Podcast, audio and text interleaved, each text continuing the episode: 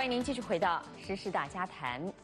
再过五天，北京就要以盛大阅兵和庆典来向世界展示中国共产党在中国当政已满七十年，它也是当今世上最大的执政党。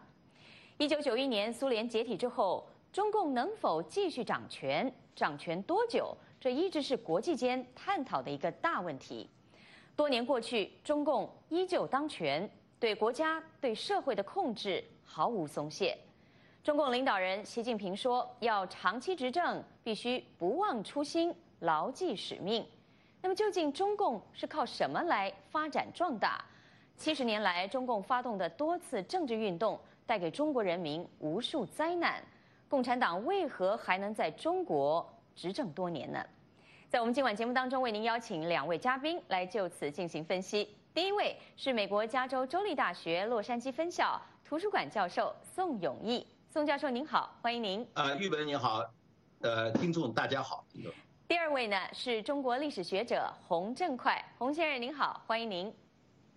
呃，您好，呃，大家好。欢迎两位嘉宾，我们也欢迎我们的观众和听众朋友，现在就可以通过 VOA 卫视在 YouTube 的网上直播收看，并且加入我们今晚的现场讨论。我们的网址是 YouTube 点 com 斜线 VOA China。首先，我想先请洪正快先生来跟我们谈一谈。作为一位历史研究学者，我们大家都记得这个画面，那就是七十年前毛泽东在天安门城楼上宣布中华人民共和国成立这样的一个景象。到底在当时，中国共产党是什么样的一个情景？靠着什么样的力量建立起这样的一个政权呢？啊，中共夺取政权当然是靠武力啊，当然啊，它也不仅仅是靠武力。那么毛大家都知道，毛泽东有一个著名的说法，就是“枪杆子里面出政权”。当然，毛泽东还有一个说法，大家可能不太清楚，就是“国家就是军队”。他在见证前半年，就是四一九四九年的三月份的中共七届二中全会上曾经说过，就是所谓人民共和国就是人民解放军，蒋介石的王国就是亡了军队。那么可以看到，在毛的意识中，的国家就等于军队，政治和武力是呃二者是高度统一的。这个呢，其实呢也是民国政治的逻辑。那么，中国社会科学院近代史所有一位研究员叫邓野，他是邓小平的侄子，他呢是专门研究这个民国政治，他得出的这个结论就是这个民国政治逻辑就是武力逻辑，武力可以决定民主的形式，决定民主的实现。那么，这个不仅在这个中共这一方，蒋介石方面也是一样啊，他们都把武力看得非常重。当然，我觉得呢，国民党的失败呢，这个呃，他军事失败呢，和他的这个组织的弱势也有关系。中共的组织呢是高度这个高度组织化的，他通过延安整风以后，建立起个人服从组织、下级服从上级、地方服从中央、一个党一个中央一个领袖的严密组织，并且把这个呃支部建在连上，贯彻到建军之中。所以他这个军队呢，这个作战力是比这个呃控制力和作战力比国民党军队相对要强一些，要强一些。国民党方面呢，它内部呢各个派系互相拆台，组织松散。蒋介石呢，他只是名义上的领袖，实际上对各派军阀的这个呃控制呢，这个能力有限。所以到一九四八年底，蒋介石还被逼下野啊，李被这个总统被这个李宗仁这个代替。所以呢，这个组织的不同对中共的成功有很大的影响。那么中共方面可以集结一切力量打赢一场战争，呃，国民党方面呢，他是这个呃各怀鬼胎，组织松散啊，他会这个战争会失败。嗯，然后当然我觉得还有很还有其他很多很多方面，包括这个笔杆子啊，毛泽东说的这个笔杆子的宣传啊，这个是非常重。那么还有方面呢，就是呃，他的宣传画面话语方面呢，在呃这个抗战时期，竖起两面大旗，一个是抗日，一个是民主。这个呢，民主啊，这个抗日呢是民族主义。那么，对这个跟以前呢，他的革命话也是不同的，他吸引了很多人，吸引了很多知识分子投奔延安，然后他的呃人才的储备方面也有很大的进步。当然还有呃国际因素方面，这个美国当时也政策也有失误，他被也是被中共的表面文章欺骗，所以我觉得是各方面的综合因素导致的中共的成功。好的，那么接下来我就想请教宋永毅教授，宋教授，您也是研究这个中国土地改革的这一方面的，可以说是顶尖的学者。呃，也有分析说，这个土地改革就是中共建政的一个基础。那么刚刚我们听到了这个洪先生他的分析，他认为枪杆子、笔杆子，再加上当时的国际形势，还有国共的内战，种种因素促成了这个中国共产党在当时有这样的一个能力建立了政权。您怎么样看呢？中共是靠着什么在中国建立政权的呢？啊，我第一个就是说我非常同意这个洪振快先生讲的，就是说中共啊最主要是靠军队。那么我还想补充一点，就是说毛泽东啊和中国共产党历来对于他能够取得政权呢，一直是有说法。他的说法呢是所谓三大法宝，当然这个三大法宝是需要翻译的，也就是他讲的冠冕堂皇。毛泽东讲的第一个这个法宝呢，就叫做武装斗争，那个很简单，我们给它翻译成为就是暴力，是吧？暴力无所不用其极。第二个呢？是什么呢？是政治工作、党政建设。那么这个我们实际上这个就是政治宣传。那个我们可以给它翻译成为谎言和欺骗。你看，第一个是暴力，第二个是谎言，是吧？第三个呢，他讲的是统一战线。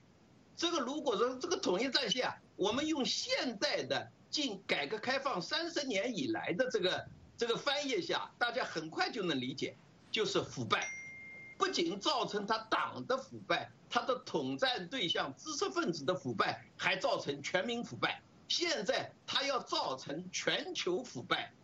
所以我给他归纳就是，他能取得政权，他能维持政权，就是三点：第一点就是暴力，第二点就是谎言，第三点是最新发展就是腐败。嗯，那么刚才讲到这个呃土地改革，确实就是说土地改革。是中共建政以来的第一场政治运动，也可以说是中共的政治运动的一个原型，一个 prototype。用英文的话来讲，那么这个土地改革呢，它就是包含了，比如说我们讲暴力，这个世界上有多少国家搞土改，但是从来没有一个国家像中共搞得这么残酷的。那个，比如说举个例子说。广东原来叶剑英等人搞这个土改啊，他希望不用暴力，实际上暴力已经很严重了，但是毛泽东制止了他们，说你这个是和平土改，一定要搞暴力土改，结果是造什么呢？造成是村村流血，户户冒烟。嗯，那么我们这次的土改会议呢，我们根据这个国家统计局的材料做了一个大月的统计。有多少地主不正常死亡，或者被杀，或者呢是在迫害中间被迫自杀，或者由此造成的死亡，大约是四百七十万人。估计上好多学者也是持相同的观点，但是呢，他们没有找到这些国家统计局的材料进行统计和推测。那你想想看，这个中共自己说啊。他说，土改之前，全中国的地主有两千一百八十八万。然后等到一九七七年，他自己内部的统计数字说，所有的地主只有二百七十九万。也就是说，他表面上一再说我们不使用暴力，实际上他是暴力把一个阶层。完全怎么样？以暴力进行了消灭。那么这个土地改革还包括，就是说他进行的欺骗。他讲就是说，土地改革是为了什么呢？是为了消灭封建的土地制度，而推动和解放生产力。嗯哼。中国的这个土地制度啊，这个租赁制度啊，是一个你情我愿的一个一个合同制。虽然它也有种种问题，它绝对不是。这个封建制，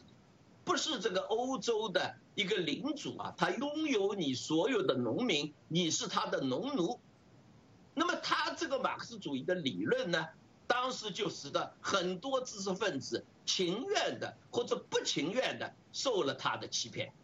当然也有少数知识分子看得很穿的，比如说当时著名的农业学家康奈尔大学的博士董时敬先生就上书毛泽东，坚决反对他的土改。他讲的非常的透彻，他说这个就是你们中国共产党就是要把其他所有的富裕农民全部搞光，然后以自己成为中国最大的和唯一的地主，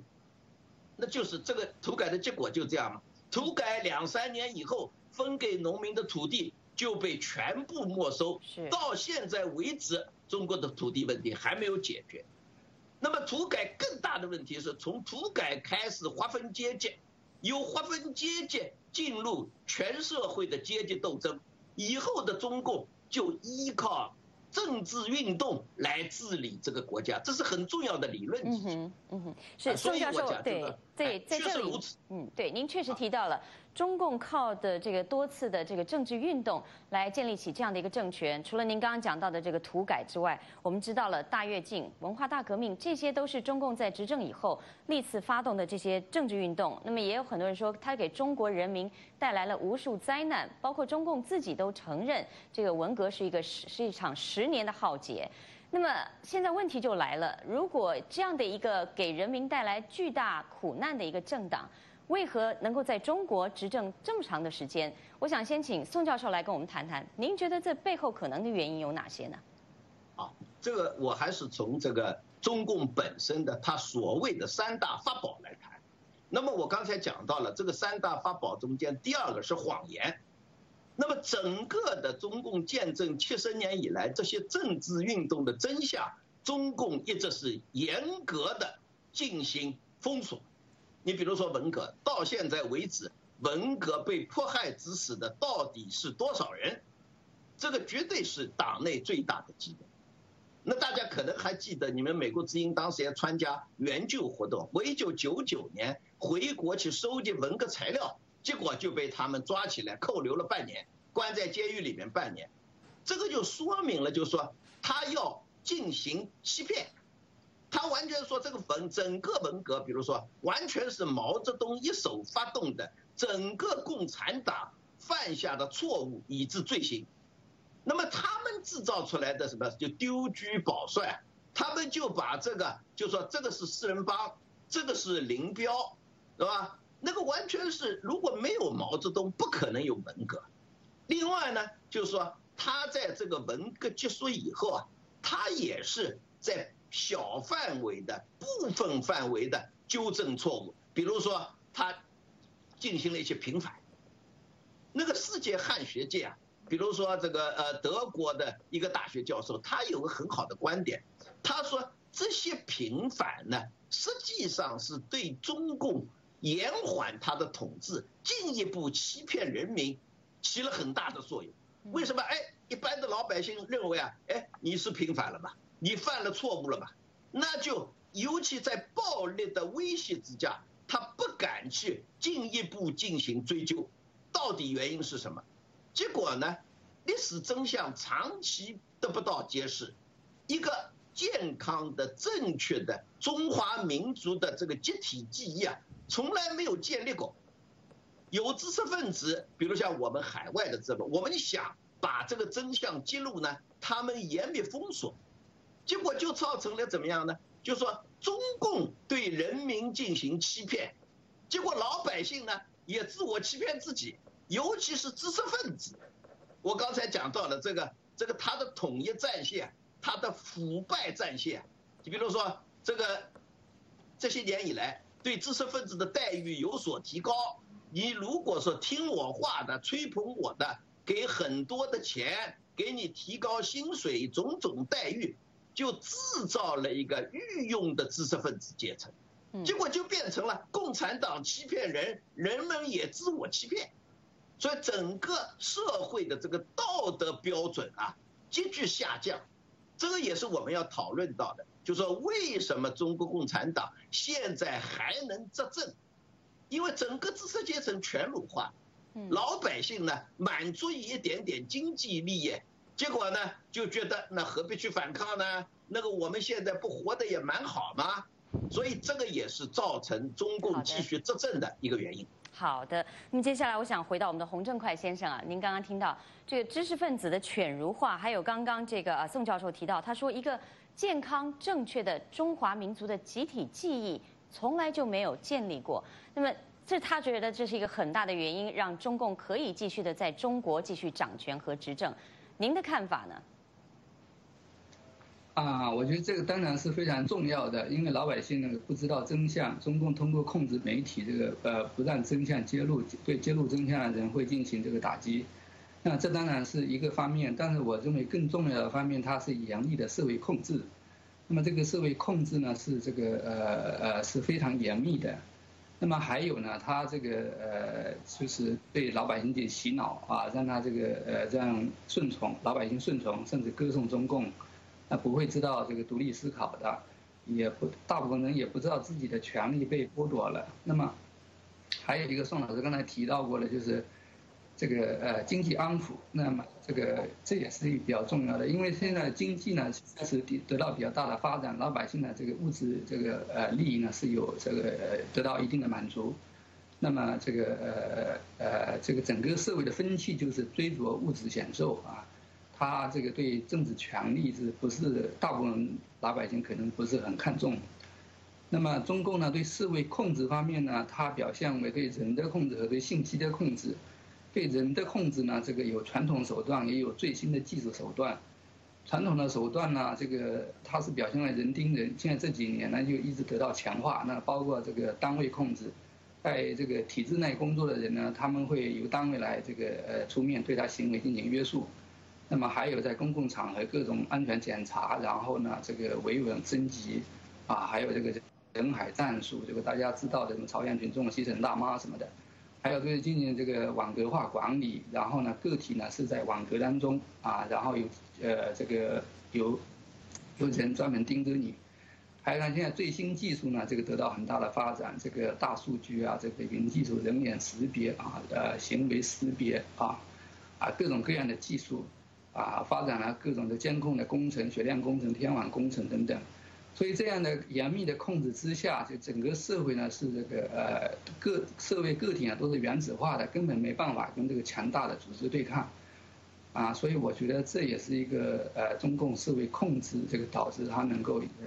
呃继续掌权一个重要的原因。是洪先生，您特别提到了这个组织啊，这个呃，我们来看看，在今年四月份的时候，实际上在中共中央政治局召开的一场会议上，中共领导人习近平当时他自己就提出这样的一个问题，那就是要大家来研究一下。为何中共能够领导中国？那么当时呢，就有不少的这个学者也提出了他们自己的答案和建言呢。那么一位中共中央党校的教授呢，他就提出了这样的一个论点。他说有几大原因，中共能够领导中国，因为中共这种为人民谋幸福、为民族谋复兴的初心，还有一个就是刚刚洪先生您特别提到的一个独特而强大的。组织优势。那么，针对这个所谓中共一个强大的组织优势的问题，我想请宋教授能不能简单来谈谈您的看法？中国共产党是不是的确占有这样的一种组织上的一种优势呢？呃，如果讲到就是说这个组织优势的话，那你就可以看得很清楚。刚才洪先生也分析了，就是说它是一种什么样的？它是一种法西斯主义的集权主义的组织系统。及其规矩，我刚才讲到了中共讲他第三法宝夺取政权和维持政权，第三法宝是所谓的党政工作或者说是政治工作。那么你可以看到，他这种组织系统啊，第一个是完全排他性，也就是说只允许他一个组织存在，那个就像黑帮组织，就是说我经过火拼啊，只有一个黑帮老大可以存在。其他的全部要消灭尽。那么你像土改很重要的一个就是什么呢？它就是要摧毁乡绅文明。原来中国这个王朝几千年啊，这个天子的权利、皇帝的权利啊，它基本是到县一级为止。那么一般的乡村呢，它是由乡村中间的那些士绅，他们进行维持。而这个乡省文明啊，是中国几千年以来的农村比较和谐，而且呢没有激烈的所谓的毛泽东和共产党讲的阶级冲突的一个很重要的原因，而且呢也确实培养了很多中国精英。远的不说吧，你说毛泽东的父亲是地主，刘少奇的父亲是地主，邓小平的父亲是地主，中共主要领导人百分之七十以上是出生于土地家庭。哎，所以呢，就是说这个这个他消灭了整个乡村文明，结果呢就成为他的一个权利，权力权力竞争。那么这样就是说发展下去啊，他这个组织啊，这种黑帮化的特点、法西斯化的特点，就造成了就是说这个其他的组织没有办法发展，社会精英完全被他消灭，这个当然也是一个很重要的原因了。好的，我想我们来看看我们的网友们呢有什么样的看法与想法。今天我们谈到中共建政七十年的特别报道，我们今天要为大家谈到的是中共当权七十年到底靠的是什么？这个呃声音出现问题。好，宋教授，那我们让我们的这个制作人跟您联系一下，看看您是不是还能听到我们现场的声音啊？不过我们先来看看我们的网友。哎，对我听得到您的声音。好，我们来看一下我们的网友们。俄语，这些俄语。哦。好，我请我们的制作人来帮您调整一下，谢谢您。我们来看一下我们的网友们有什么样的看法与想法，稍后再回到我们的宋永义教授还有洪振快先生。我们来听听第一位，这位署名叫。阮伟成的这位听众朋友他说：“任何政党都是由一帮人组成的团体，各个政党本身都差不多，没有好不好之分，关键看制度。中共打着民主旗帜，暴力夺取政权之后，采用的却是独裁专制制度，重点就是阻止信息流通，对人民进行洗脑教育。前三十年闭关锁国，后三十年封锁网络，饿死。”那是自然灾害，有饭吃是皇恩浩荡，要谢主隆恩，自己横竖都是伪光正。愚民教育下的人，自然而然认为中共是不同于任何政党的神，是大救星，没有他活不下去，所以怎么能倒呢？而这位署名叫外援的这位网友呢，他说中共是靠偷抢骗来壮大发展。中共如黑社会、奴隶主当政七十年是非法执政七十年，中共是极邪恶的组织集团。而这位署名叫 Don Free 的网友说，中共执政一个甲子年多一点，时间还长，未来向何处走不得而知。唯一确定的是，乌托邦的试验还会继续，兴百姓苦，亡百姓也苦。那么针对这一点，我想请洪正快先生，我们来谈一谈。啊，刚刚也有网友说，确实两位嘉宾，您刚刚也提到了，这个不仅仅是对人民思想的控制，对社会的控制，那么让很多的这个中国人认为说，这个没有中国共产党，这个中国是没有办法强大起来的。中国今天之所以能够强大，都是因为这个没有新中国，呃，没有共产党就没有新中国这样的一句说法。但是也，所以也有很多人在看到我们的讨论的时候，可能也会说，难道这七十年来中共对中国就没有任何的贡献吗？中国当前的经济发展难道不是中共所带来的吗？那么针对这样的一种想法，我想请洪先生谈谈，您怎么看呢？啊，我觉得客观的说呢，这个经过四十年的改革开放，中国社会呢的确已经有许多进步。那说中共一点功绩都没有呢，这我觉得也不够实事求是。但是要看到呢，就是改革开放的成就呢，是中国老百姓和党内改革派推动的。中共内部的保守势力，也就是毛派、极左派，他们一直是阻挠改革开放，然后阻挠中国加入 WTO 啊，融入国际社会的。呃，所以说呢，呃呃，确实中国呢现在呢这个呃，相对于改革开放这个之初呢，已经社会有了很大的进步，尤其是最近这十几年，这个公共设施的建设啊，在很多方面硬件条件可能已经超过一些这个呃西方发达国家。所以呢，呃，成就也是有的，不是没有。但是这个成就的取得不是这个呃中共的，呃，我觉得主要功劳不是他的，因为改革开放的支出的这个推动也是由这个呃老百姓呃推动的，啊，这是我的看法。好的，那么宋永毅教授现在回到我们节目的现场，宋教授，您可以听到我们的声音了吗？可以，可以，不好意思。那么宋教授，刚刚我想请教洪先生的，我也想请教您。很多人会问，那难道今天中国的？呃，繁荣的经济发展就不是中共的功劳了吗？那么您怎么样看待这样的论述呢？啊，我觉得这个问题啊，要呃比较这个公正的来看啊，不是刚才洪教授说的也很好，但是你想想看，举个例子说，我们判断一个人是根据他的主要的这个政治工作，主要的这个思想状态，还是根据他日常生活的这个一些正常的人所需要做的任何事情。比如说，希特勒也吃饭，希特勒也睡觉，斯大林也吃饭，斯大林也睡觉，是不是说他就是一个正常的人？这可以说他就是一个正常的领袖呢？那就不能这么说。那么你看，中共这个政府也一样，他为了保证自己的生存，他需要维持这个社会。比如说，中共不会说任何的人可以跑到大街上去抢劫、去强奸、去这个攻打这个任何一个百货公司和政府的大楼，这个不可能，因为他作为一个国家，他要维持这个正常的国家的功能。那么你说，这个一个国家，它要推动经济的发展。这是非常正常的，所以中国人民的勤劳，中国人民的吃苦耐劳是有名的。那你这个中国人民啊，这个反对土改的董思静先生啊说的很好，他说你只要给中国农民一个环境，你不打仗，没有天灾人祸，然后呢你不去整他们，这个中国的农业生产自然而然的会发展。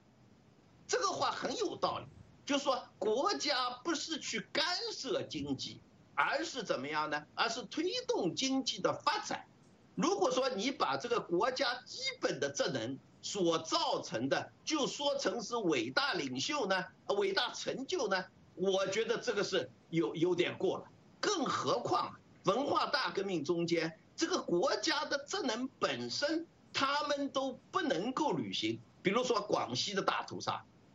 他进行大屠杀的文革，完全是解放军啊，完全是民兵啊。你在任何一个正常的国家，我是说，比如说西方的这个呃那些民主国家，很少有国家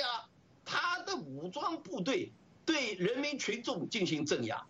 他有一个法律，他有一个维持这个社会的一些固定的东西。而中共如果说维持了这些东西，由于人民的勤劳。刚才洪先生说的，由于党内的那些一部分主张改革的领导人，那么使得怎么样呢？使得中国的经济得到了发展，然后他就自吹为他的伟大成就。我觉得这个多少有一点恬不知耻。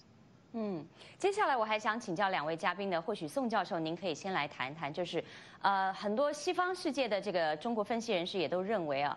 呃，中国当它的经济发展起来，有了适度的发展以后，那么随着人民的这个收入提升，民生问题的改善，所以呢，这个人民对于民主、对于自由、对于相关的这个要求也会不断的提升，有助于可以推动中国的民主化。但是现在也有很多的这些西方学者发现，实际的发展并不是这样的。我想请宋永义教授先来跟我们谈一谈，为什么这样的情景并没有发生呢？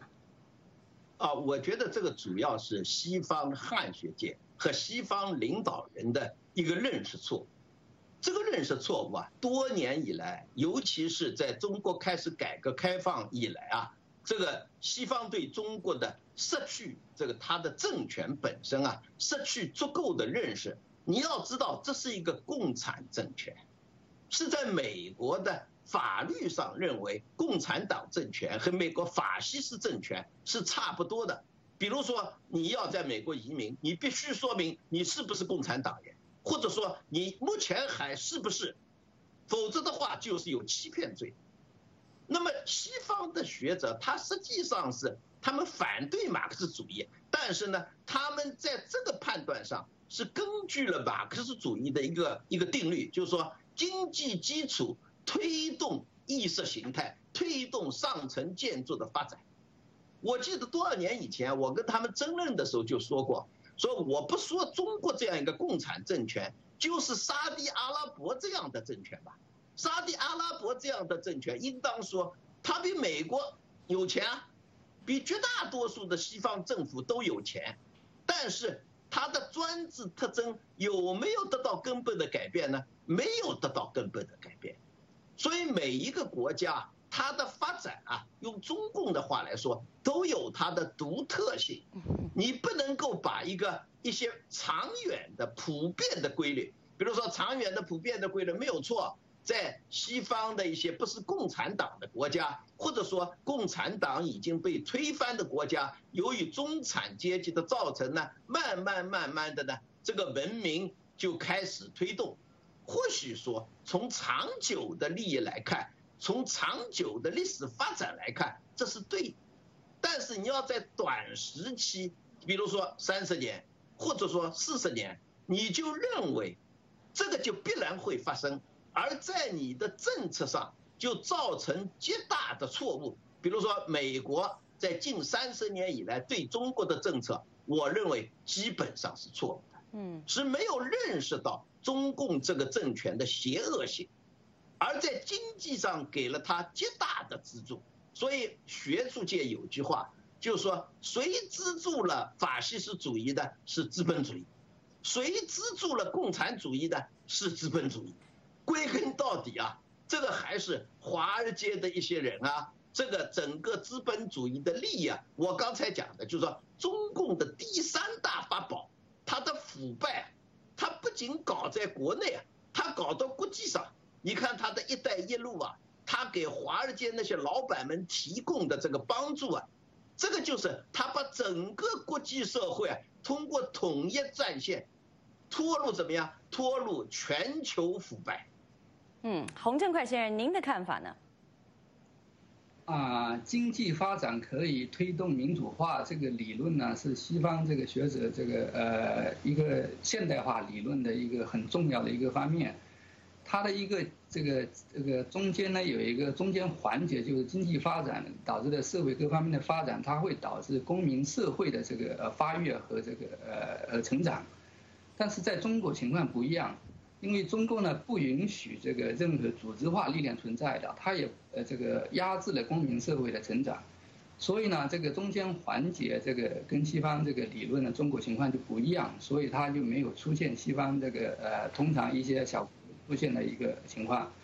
还有呢就是中共这个呃这个建立的这个国家政权呢，它是一个很特殊的一个呃一个政一个一个形态。这个政权呢是一个党国体制，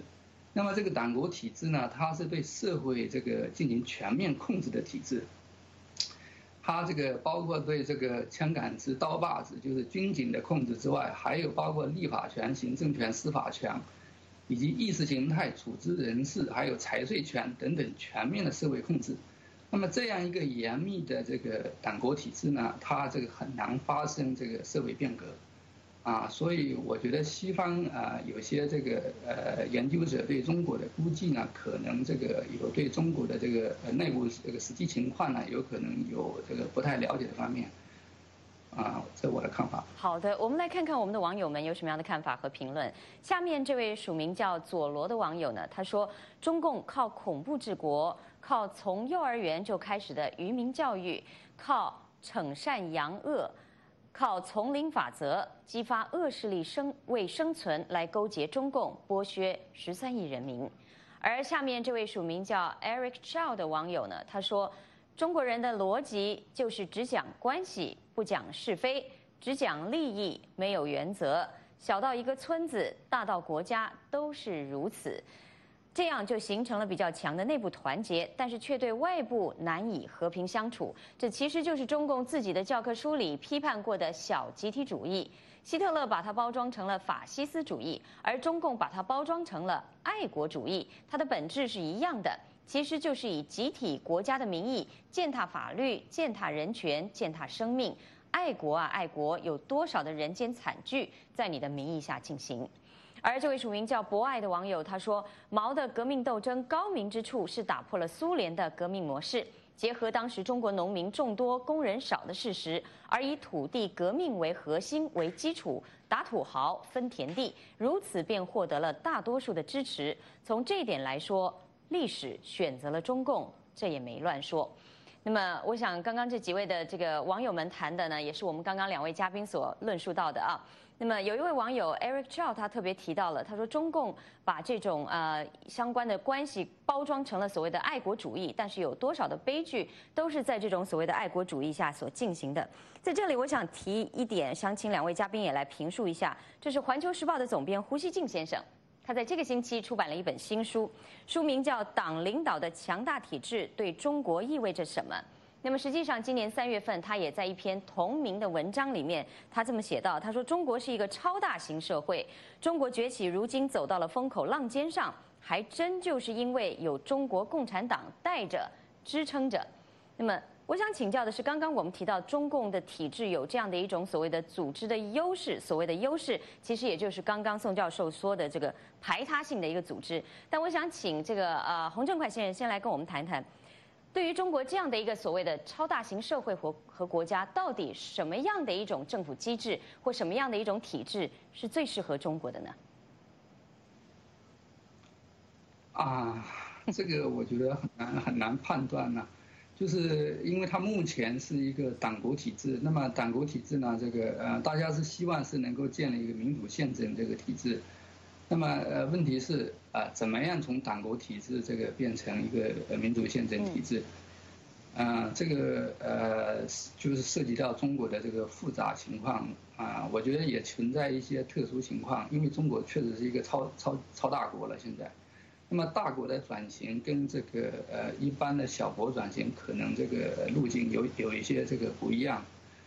啊，所以这样的一个呃从伏羲伏羲定的角度来说，他当然会说现在的体制是最适合这个中，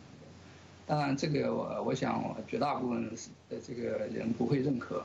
嗯，宋教授您的看法呢？啊，我是讲这个吴锡进这么说并不稀奇。那么他是我刚才讲所谓中共统一战线，或者说他本来就是一个御用文人，这个属于中共的宣传部门的领导人之一了，他可以这么说。但是我要说的就是说，存在并不是合理的，不是说一切东西存在，我们都要千方百计的找出它合理的理由。那么这里就要回到就是如何来看待中共这个政党。我觉得刚才我们讲的，就是我们不能把中共看成是一个现代化的政党，应当把中共所目前建立的这个体制啊，是一个皇帝或者说是皇朝体制。那么这个就是说，比如说它等同于像清朝吧，它和明朝甚至比清朝、明朝这样的这个还坏。那么你看一看。这个中国的这些王朝啊，它的持续啊时间也是很长的，所以就是一个从长远的历史学的观念来看，你说七十年，你说也算很长，也不算很长。那个清朝那大概有两百七十多年吧，那个明朝也有将近两百七十年，那个唐宋元明清中间最短短命的是元朝，那个元朝也有九十七年。所以你从王朝这个历史的观念来看，就说他现在自吹觉得七十年已经很长了，实际上王朝的更替啊，仅仅是王朝的更替啊，最多也就是两百年左右了，更不用说他的残暴、他的无耻啊，在这个唐宋元明清中间啊，恐怕他唯一可以比较的就是元朝。那元朝也不过就是九十七年，所以我刚才讲的，就是说吴锡进的这种理论啊，从历史学的观点来看，实在是不堪一驳。为什么呢？因为他完全就是一个所有存在的，他都要找出理由来去拍马屁。这个马屁研究、马屁学者，常常这些观念啊是没有必要去跟他多计较，因为你知道他这些东西啊，都是一种宣传。都是一种欺骗。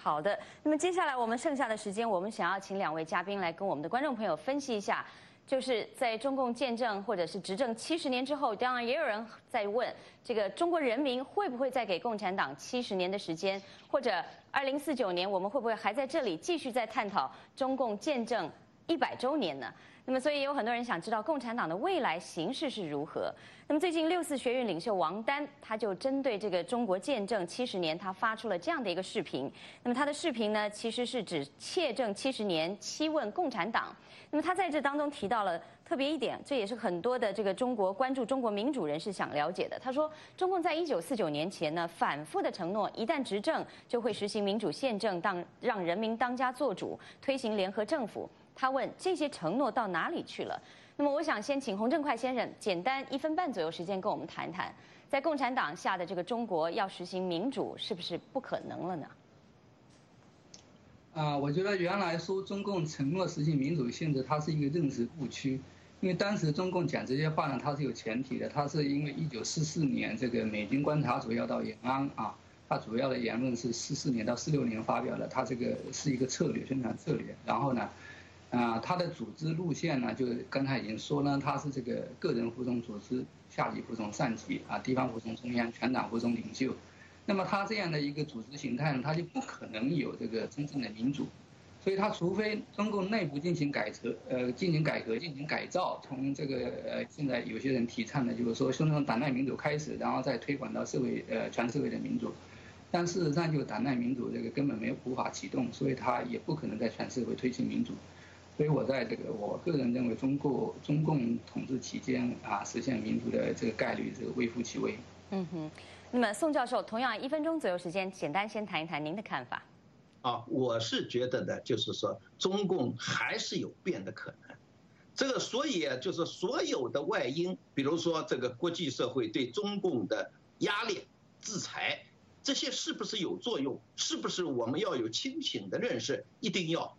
但是呢，你不必担心的，为什么？中共啊，他尽管要严密的控制也好，等等，最先乱起来的一定是中共自己。你想想看，建政十七年，他的第一把手和第二把手就打了好几次啊。你最早的时候，你可以想到，就是高岗也是很前面的，他就把高岗搞掉了。文化大革命竟然把第二把手刘少奇搞掉了，结果又来了一个第二把手林彪，又把林彪给搞掉了。最后有了一个第新的第一把手华国锋，不过几年就给他下面的第二把手邓小平搞掉了。所以你可以看出来，就是中共的内斗、内乱，一定的，一定会不停的发生的。那个时候呢，如果民间社会、知识分子和公民社会的民众能够坚持守住自己的不义的这个位置，也就是说，他这个 position 你能够守住的话，你就一定会有机会。嗯哼。所以天下未乱，党先乱。这个是我的预测。好的，我们来看看我们的网友们有什么样的看法，然后再回到两位嘉宾做一番总结。下面这位署名叫犀利的网友，他说：“中共当政七十年不倒，最重要原因是靠中国这种全人类最糟粕、最反文明的皇权文化。这种皇权文化就是用来培训奴才的文化，遍地的奴才饿死也不敢反抗，暴政怎么会倒呢？”还有这位署名包子潮一世，他说：“我包子潮最大秘诀是封锁、关闭所有外部信息，反复的洗脑、洗脑再洗脑，威逼利诱，顺我者昌，逆我者亡。开放互联网，让人民了解所有信息，共产党一天也活不了。”而这位署名叫明东的网友，他的看法是中共不倒的原因是思想控制加暴力恐吓，也就是胡萝卜加大棒，用欺骗、谎言、威逼利诱控制思想。这位署名叫“自由意志”的网友他说：“我感觉中国的命运已经不掌握在广大人民手中了，看不到光明。只有美国能够促使中共改革和开放，促使其尊重人权。”那么，我想节目最后我们还剩下一点时间，我也想请两位嘉宾各自用一分钟左右时间来跟我们谈一谈苏联共产党执政七十四年。那么，很多人都想问这个中国共产党。是否已经处在要崩溃的边缘，还是说，正如中共官方所说，现在才是习近平一个新时代的开端呢？我想先请宋教授一分钟左右时间，您刚刚也稍微已经提到了，您再谈一谈您的看法。啊，刚才两种说法我都不赞成。我是研究历史的，这个历史学家呢，他不是算命先生，他没有办法算出说四年。或者五年，或者九年，网络上许多网民所需要的说中共一定垮台，但是呢，他也没有办法算出说中共一百年不垮台，只能说是一个大概。我讲三点，第一点就是说天下未乱，党先乱，中共乱起来的一定是他的内部，而他的内部一定给怎么样，给公民社会、改革派知识分子提供机会。促使整个社会得到改变。第二个，对人民群众的启蒙和教育，是五四以来一百年的中国知识分子的责任所在。我们还是要继续进行揭露历史真相，建立一个健康正常的民族记忆。第三点呢，国际社会一定要对中共的邪恶本质有清醒的认识，不能够助长或者支持他们的种种巩固政权的做法。当然，我不是说要发动战争，而是说这个和平演变的可能仍然是存在的。好的，那么洪正快先生同样给您一分到一分半左右时间，谈谈您的看法。我觉得中国目前呢这个状态呢，这个呃未来呢应该会这个走下坡的趋势，因为经济的这个发展呢，这个这个呃已经这个出现很多问题了。然后国际形势上呢，这个内外也是中共也是内外交困，那么这个呃，所以它不可能是这个呃这个再这个继续这个持续这个呃永久性的这个统治，但是未来呢有很多不确定性，啊，就像这个啊，我们四十年前就是嗯。可能全世界都没有人想到中国发展到这个目前这个样子。嗯。那十年前也没有人能估计到中国目前又倒退成这个样子。所以三十年后或者是更长时间，中国怎么样都很难估计。所以这个对中共这个未来呢也很难这个预测。但是我我觉得有一点可以相信，就是未来中国不是这个样子，未来中国肯定会这个向这个好的这个方向发展。好的。那么我想节目最后我们再来看几位嘉宾呃几位网友们的看法啊。这位署名叫 Eva Lai 的网友说：“反右三反五反四清文革六四，谱成了中国人民深重的血泪史。这血泪史压得百姓成为一个病患者，抬不起头来。中国人要何时才能够抬起头来？”而这位署名叫成都的网友说。